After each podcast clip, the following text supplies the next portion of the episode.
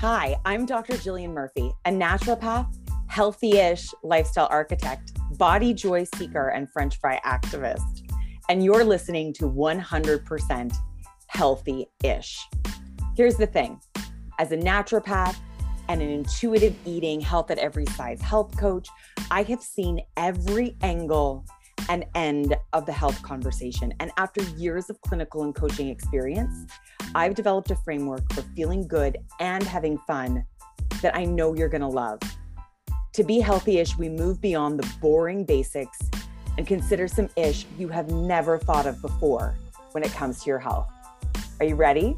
It's going to be fun. Let's go. Hello, and welcome back to the podcast. I am thrilled to be hosting a conversation with Stephanie Dodier of Going Beyond the Food podcast.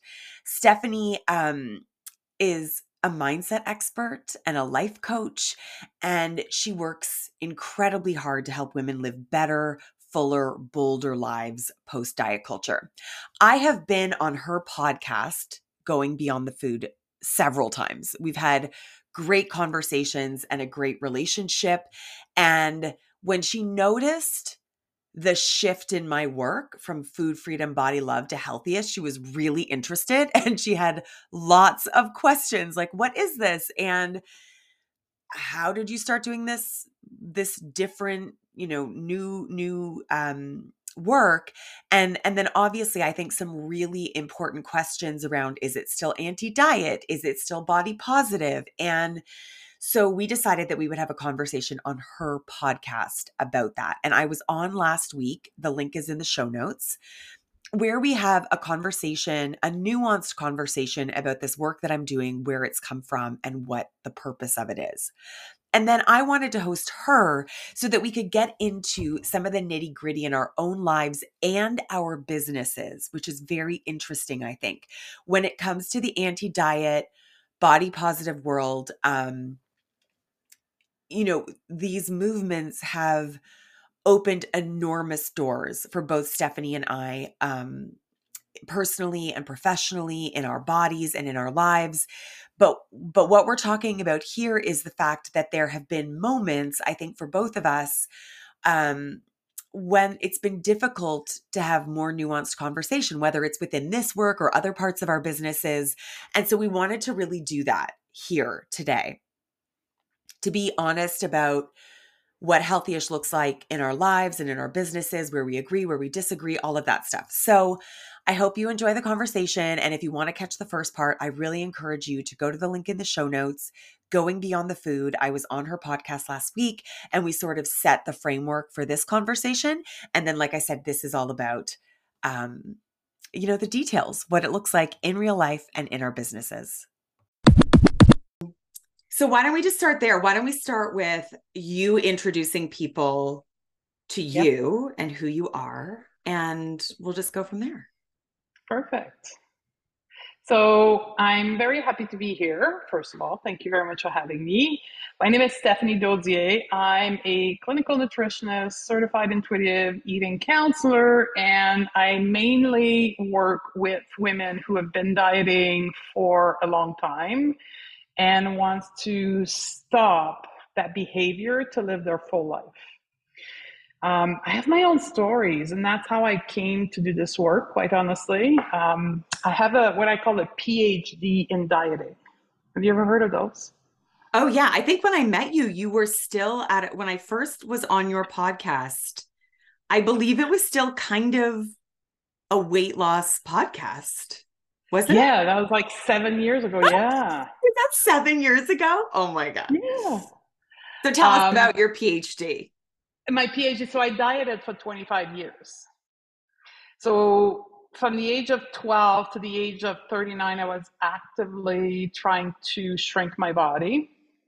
Um, and that led to up and down in weights during this whole time. So I was either trying to shrink my body, not caring about my body, gaining a bunch of weight, and waiting to go on the next diet. That was 25 years of my life. Therefore, I've done everything in the name of diet culture has come through my life. And then I went into the world thinking, went to the world of wellness culture, wellness culture, thinking it's not about dieting now, it's about my health. Right? The the new version, right. It's like the it's, new version well, of dieting. Yeah. Well, it's righteous. Now it's about my health. Like it's not about me being petty about my weight. Now it's about my health. Right. It's so much more intelligent. It's so much more, you know, in style. Yeah. Like righteous. Like I'm right now. And, and it's funny because now I that's who mainly I work with women at that stage is saying, but Stephanie, it's about my health. But I know all the thoughts behind that. like you can't fool me. I've been there myself too. Um, and then I transitioned. So when you met me, I was in not so much in in weight loss. I was in the world of bro marketing, where it's funny because I'm writing an email to my list about that. Like I was told by these guru expert that the only way to sell health was to promise weight loss. I've been so told that was, before too. Yes. Yeah. And there is so some there's some truth to it. Like there's a little bit, but it's not. But there's lots of. Well, there is some truth to it in yeah. the sense that people like there is a category of women who want to lose weight, but they're not the people I want to work with anyway. Right. So yeah, there is truth. Just like there is, there's a truth that some people want Donald Trump elected like and i don't want to like, like there's some truth yeah. to everything yeah that doesn't yeah. mean it's my people mm so people want to lose weight and yeah you i was told that that was the way to do it. So i was in that phase called the no diet diet. I knew diet didn't work. I wasn't dieting but i didn't understand how diet culture was a systemic issue was an oppressive construct and it was way deeper than just the food. It affected the way we do business. It affected relationship. Like it affected all the spheres of our life but that i didn't get yet at that point. Um, so yeah so that's my evolution. And i'm fortunate enough that about six and a half years ago i met wonderful lady called kelly Diels who's a feminist business coach and we struck out because we're both two fat women trying to do business in the world made for people that don't live in fat body. We connected from there and we've been helping each other since then. And she really helped me understand how diet culture, how wellness culture plays into the way we do business. Mm, that's so interesting. And I know that this isn't a business podcast, but like, I do think it's interesting for people to talk about this kind of thing and to understand it.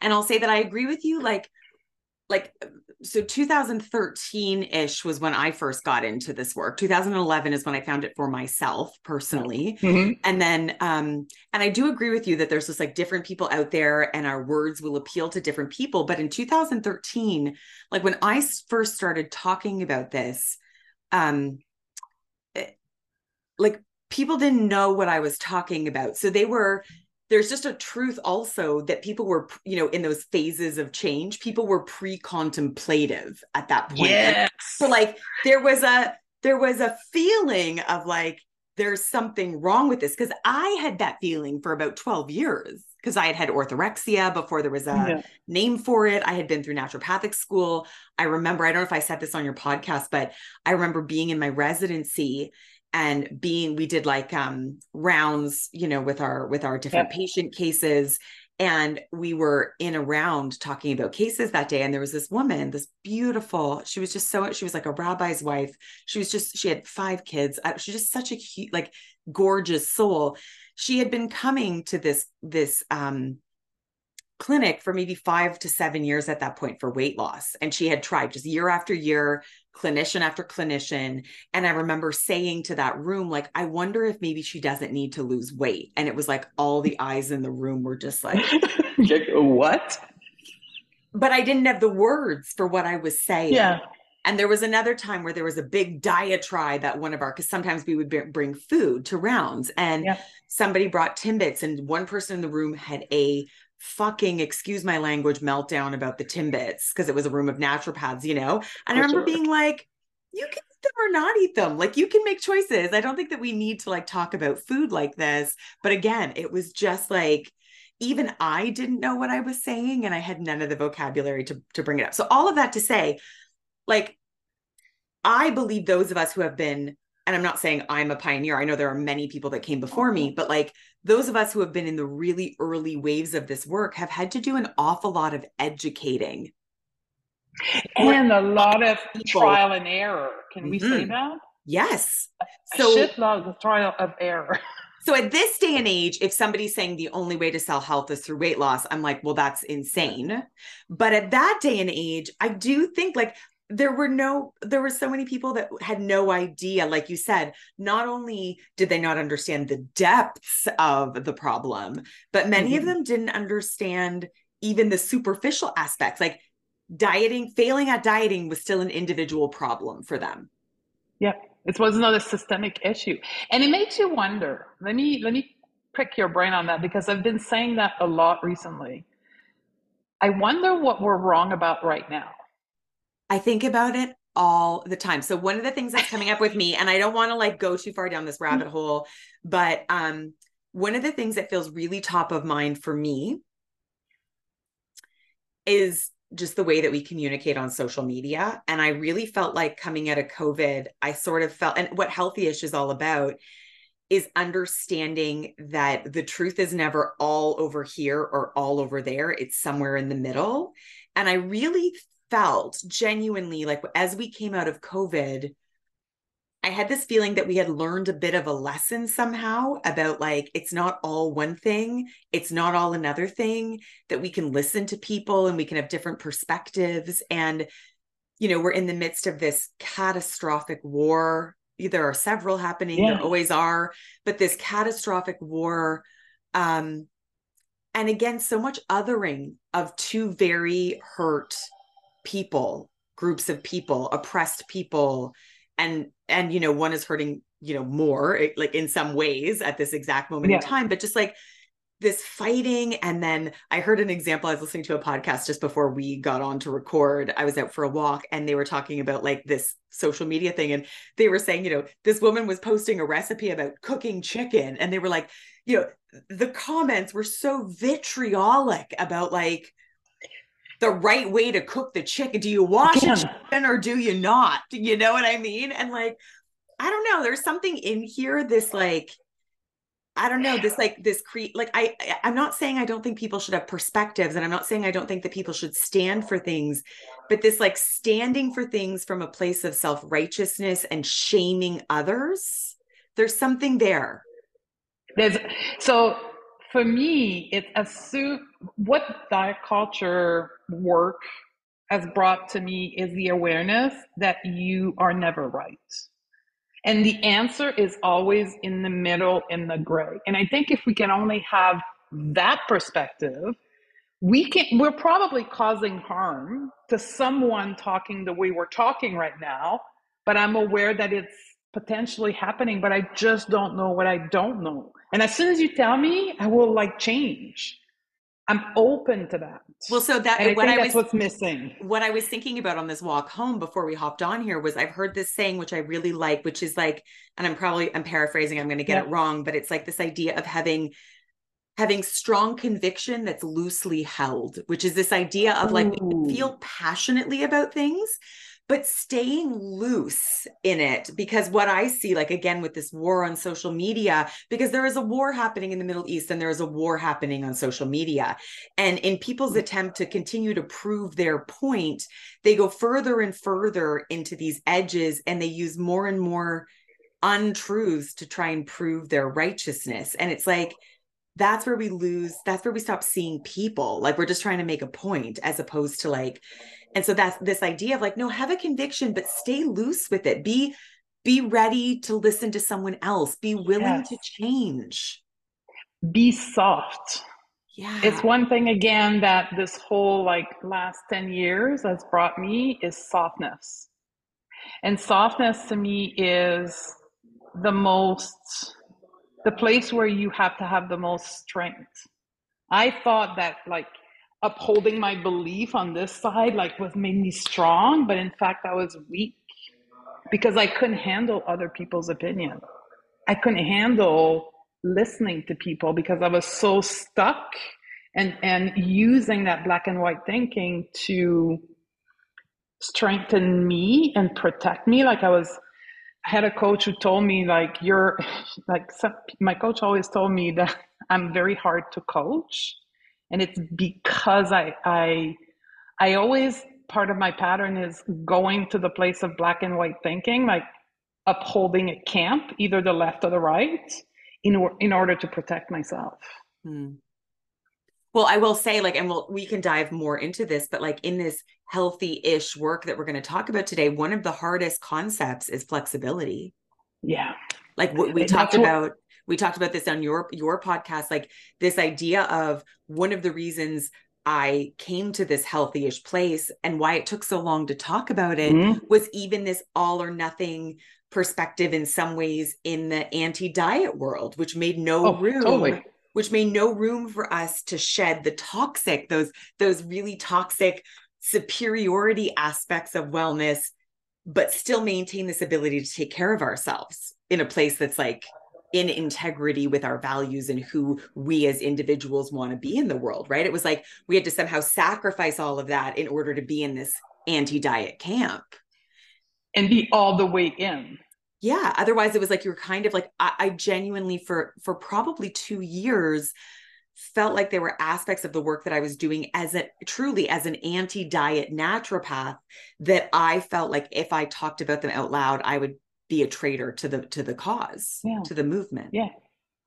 well yeah. i i I do that in my work because my work has shifted recently, well, in the last three years, to a lot of mindset and the power of our thoughts and feeling our emotion and having to do this work as a result of the socialization of diet culture and i've had people who told me you're asking people to do work but the problem is diet culture. I'm like yeah i know but screaming that the problem is diet culture is not going to help people. It hasn't helped me.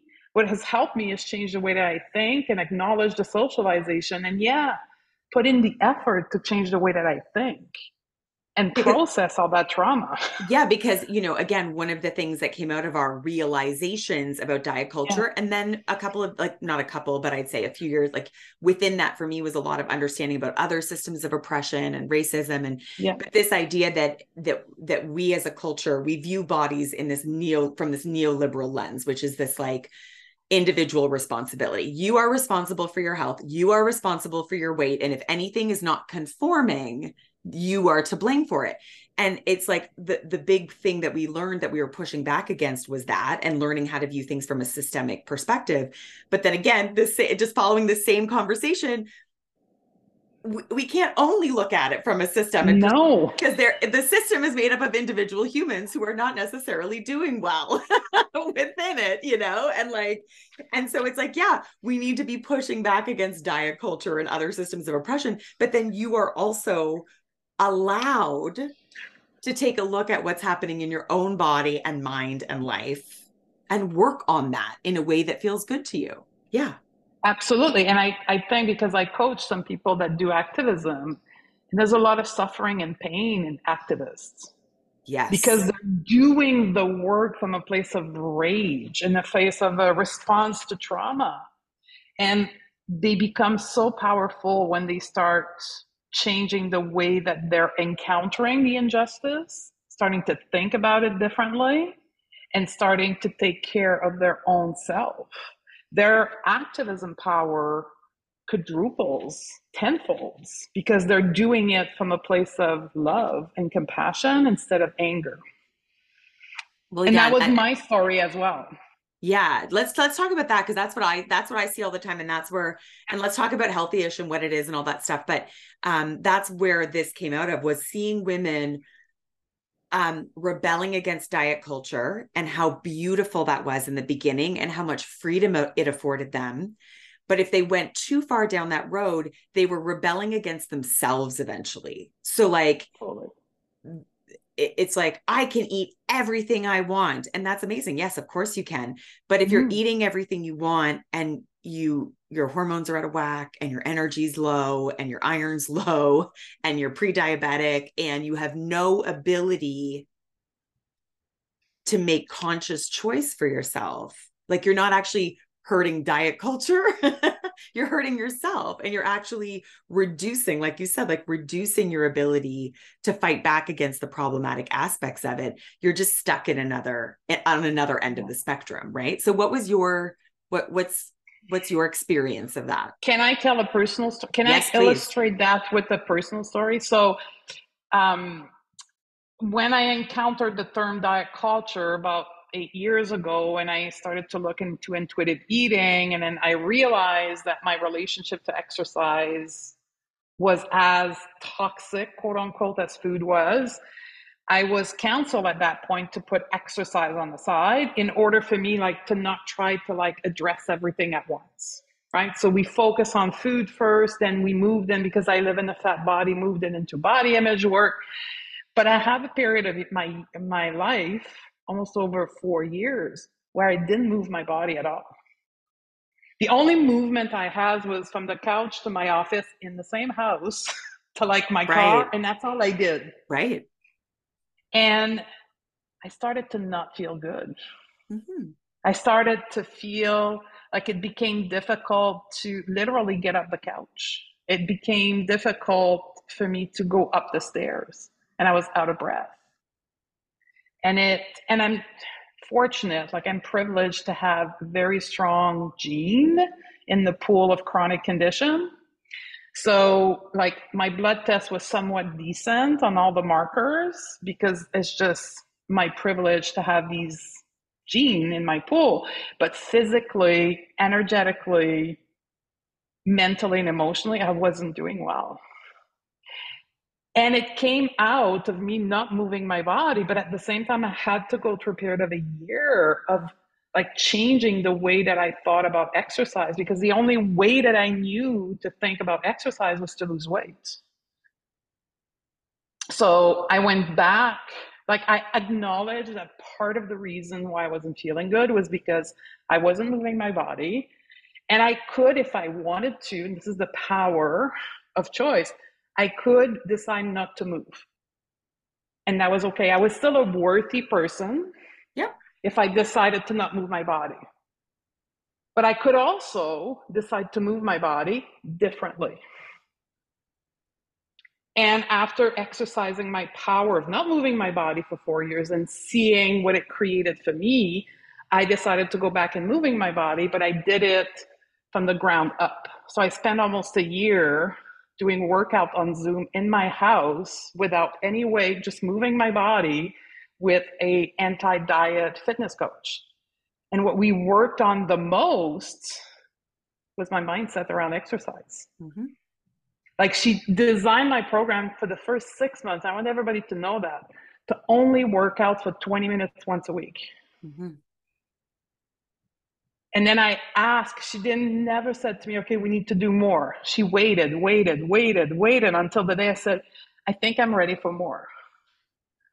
And then we went to twice a week.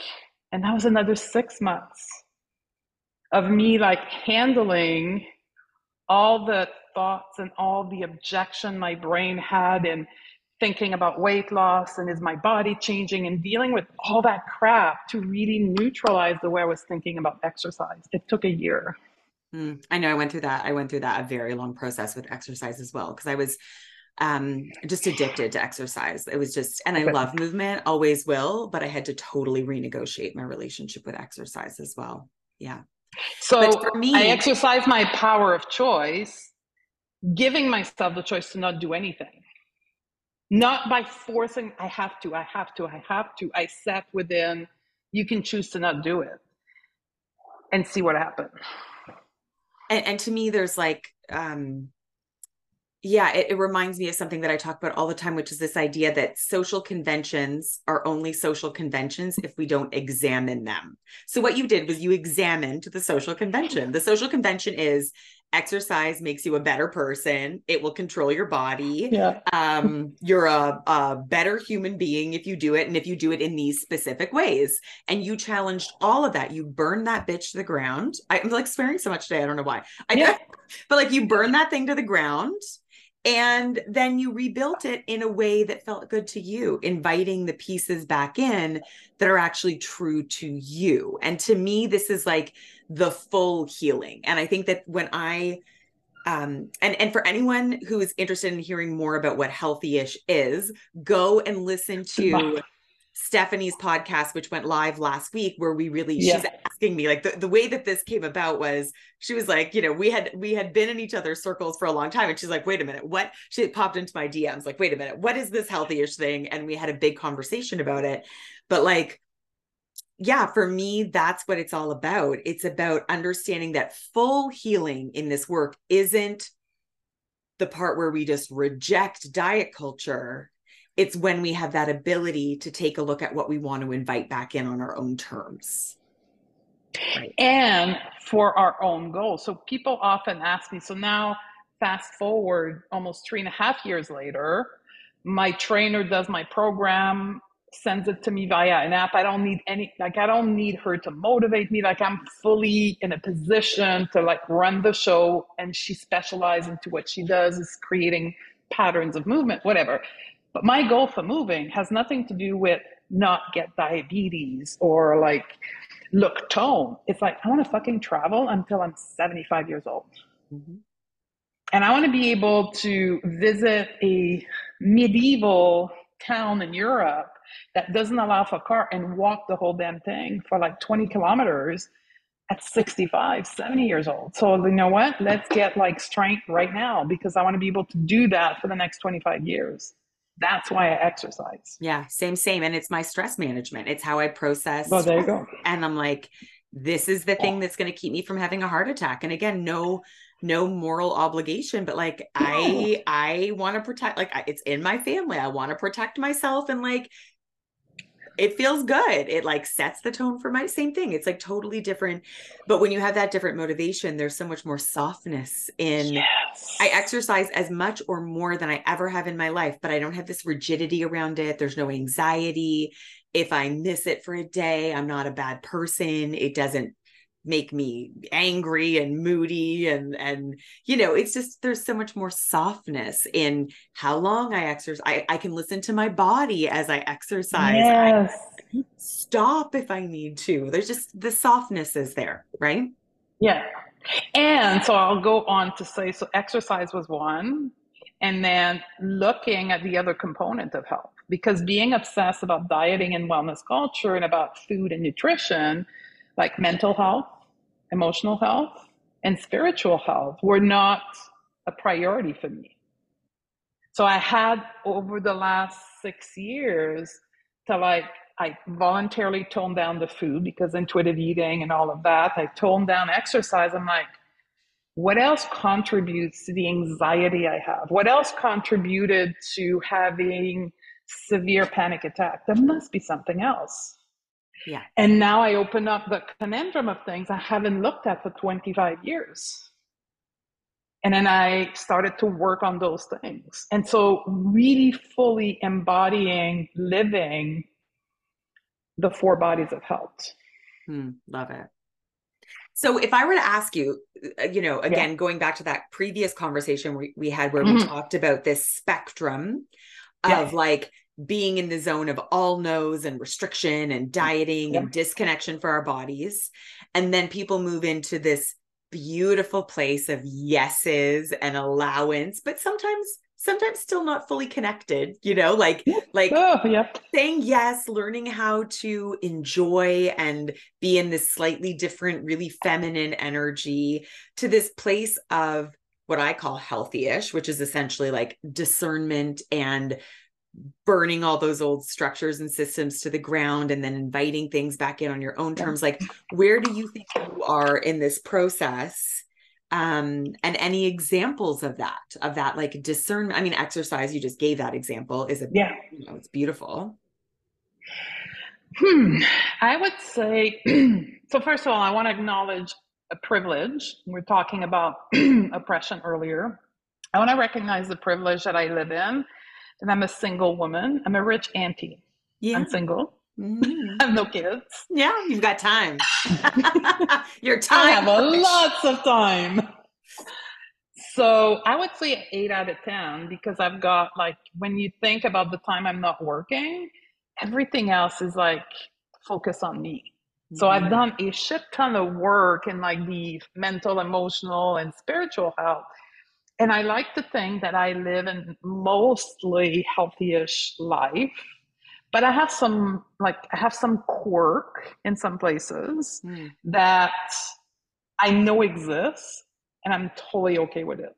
Like, what can you get? Do you want to give an example of that? Okay. Oh yeah, okay. I was okay. right. I wrote some notes for people watching. Because I think we all have that. I think it's great to talk about it because I also think that it's okay to recognize that there are certain things that might be with us and we just have to like it's like that psychology philosophy of like acceptance theory essentially like like some pieces we just have to come to terms with. This is part of who we are now. And anyway, so you take it away. So acceptance. That was the first acceptance. thing I wrote. Acceptance of the limitation of the relationship with some member of my family. Like it's just there is some like in order yes. for me to have a relationship with these people in my family circle, we had to decide on subtopics that we're not going to talk about. Instead of like no i want to be able to talk about everything and let's unpack all the crap and blah blah blah. No. Like not the other party wasn't ready so we're going to take all these topics we're going to park that to the side and we're not only concentrate on this and we're not going to spend more than six or eight hours together. Yeah it's big. There was a lot of relationship I, I, i've had to do that with several um family member like family members, certain friendships, even that I value, but are, um, and there was a lot of grief in it because I think that there was some part of me that believes like if I was really evolved and if I had really healed everything up, I would be able to. But the thing is, is like we're all on different paths and we're all healing up in some areas and not so much in other areas and vice versa, right? So acceptance of how the relationship in my life impacts my mental and emotional health and accepting some limitation to it would be a thing. The other thing is i still have some pattern of eating that some people would consider disordered eating. So for an example i have a pattern of eating when i eat chips for an example that some people would call binging like I can eat an entire bag of chips and I'm completely okay with it. Yeah. Like I it took years for me to be able to like experience this behavior and not judge it for what it is. And I'm okay with it. And I'm yeah. okay if I eat these food and I binge on it because I don't associate binging with something negative in my case yeah and i would even i would even choice. argue that that there's a part of me and you can you can maybe i'm getting yeah. this right or maybe i'm getting it wrong but like there's a part of me that also considers that um normal eating to a certain extent like Ellyn yes. satter's definition of normal eating is sometimes we eat too much sometimes we don't eat enough like that like i do that too it's just you know i don't do it every day all day. I'm not doing it in reaction to anything. It's like sometimes i binge too much netflix. Sometimes i'm on my phone yes. too sometimes i you know don't get enough sleep. Sometimes i eat like three pieces of cake when one would have been enough you know like but i feel i feel like the difference now is if it starts to become a pattern instead of responding with restriction and and shame and blame or whatever i'm just like why am i what, yeah why why am i eating three pieces of cake every night and waking up with a stomach ache? I'm like oh right because i have no time in my day and i'm overworked and i'm stressed out and like that's where the shift needs to happen and the food will just resolve itself. If bingo. to a certain extent you know what i mean? Like but just i think it's i think there's something beautiful there because i think that one of the other things that came up in this like kind of like the stuck middle point for some people with intuitive eating, which some people have described as like quasi intuitive eating, yeah. um, is this idea of perfect intuition. whatever that means. And I'm like, you're not the Dalai Lama, you're not the Eckhart Tolle. Like very few people, if anyone, is a hundred percent intuitive if it means being completely in touch with their ultimate physical well-being whatever that even means i don't know it's I'll just call, it's all like I'll call I'll call bullshit on that. yeah yeah No, I call bullshit because my intuitive eating in that moment tells me there's something else going on in my life. I would agree with that. And and it's like it's telling you that you are coping with like you said if we're considering all the aspects of health, it's saying like hey, you're there's something Hey. you need. Emotional, mental, social. Like we're about to go into I mean, I'm not sure exactly when this is going to go live. We'll, we'll probably be right in the thick of it, but into the holiday season and I work with women all the time and we talk about this is a season of the social aspect of your eating and life, right? It is about connecting to ritual and and culture and family in whatever way we're still connected Mm. And it is not like the main focus of this season is not your physical body and that's okay And can I add to this? The holiday is the place where shit comes up that hasn't been buried for like sometimes years. Like you haven't seen this person, and all the storyline associated with this person comes back up. sure And I believe that we each one of us has different coping mechanism. yeah Some people go running. The only difference between going running and eating a bag of chips is that running is socially acceptable, so we don't and question those people right right?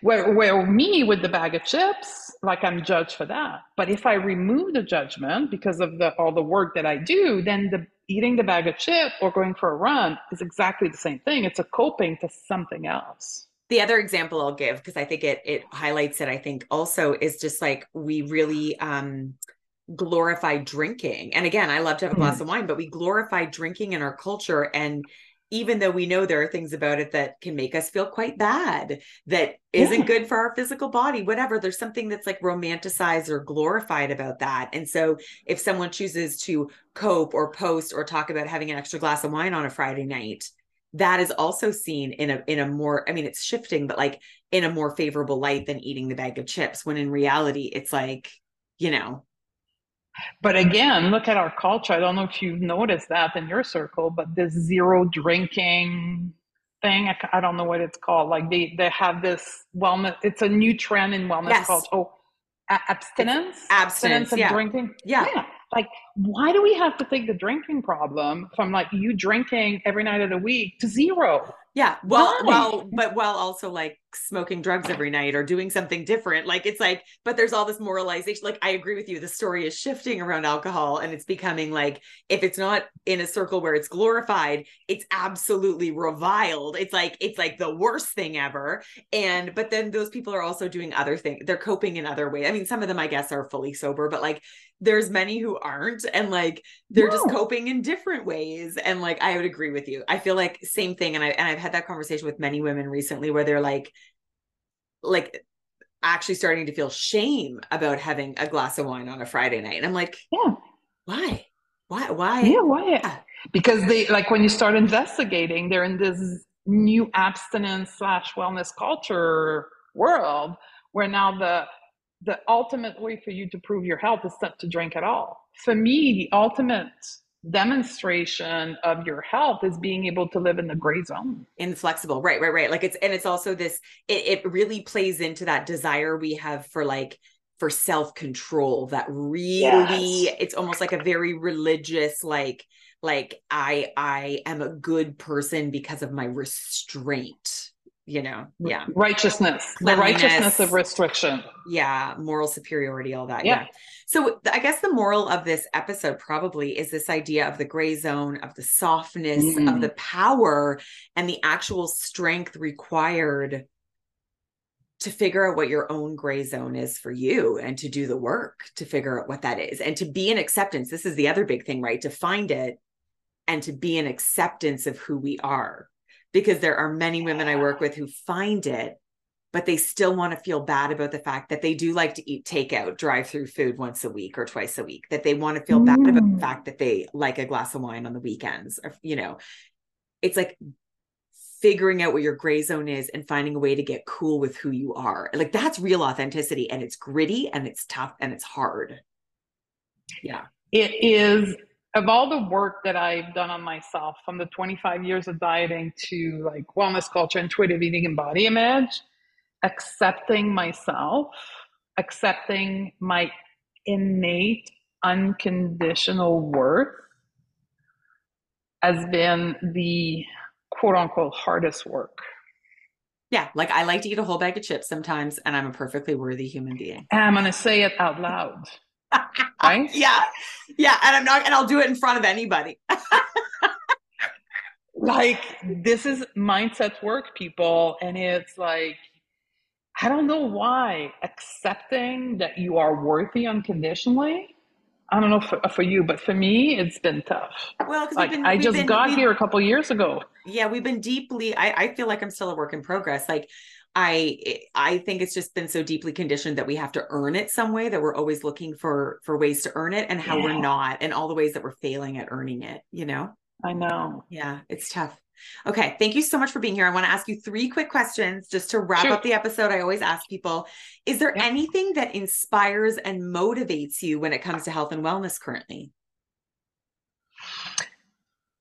I would say inspire me would probably be how I blow my own mind every day in my physical capacity at 47 versus 10 years earlier. Mm, that's cool. Like aging for me, I, I, would say externally would be the whole ageism and anti ageism world. Like right now, this is really inspiring for me, helping myself being liberated I'm getting older right. and being totally at peace with that.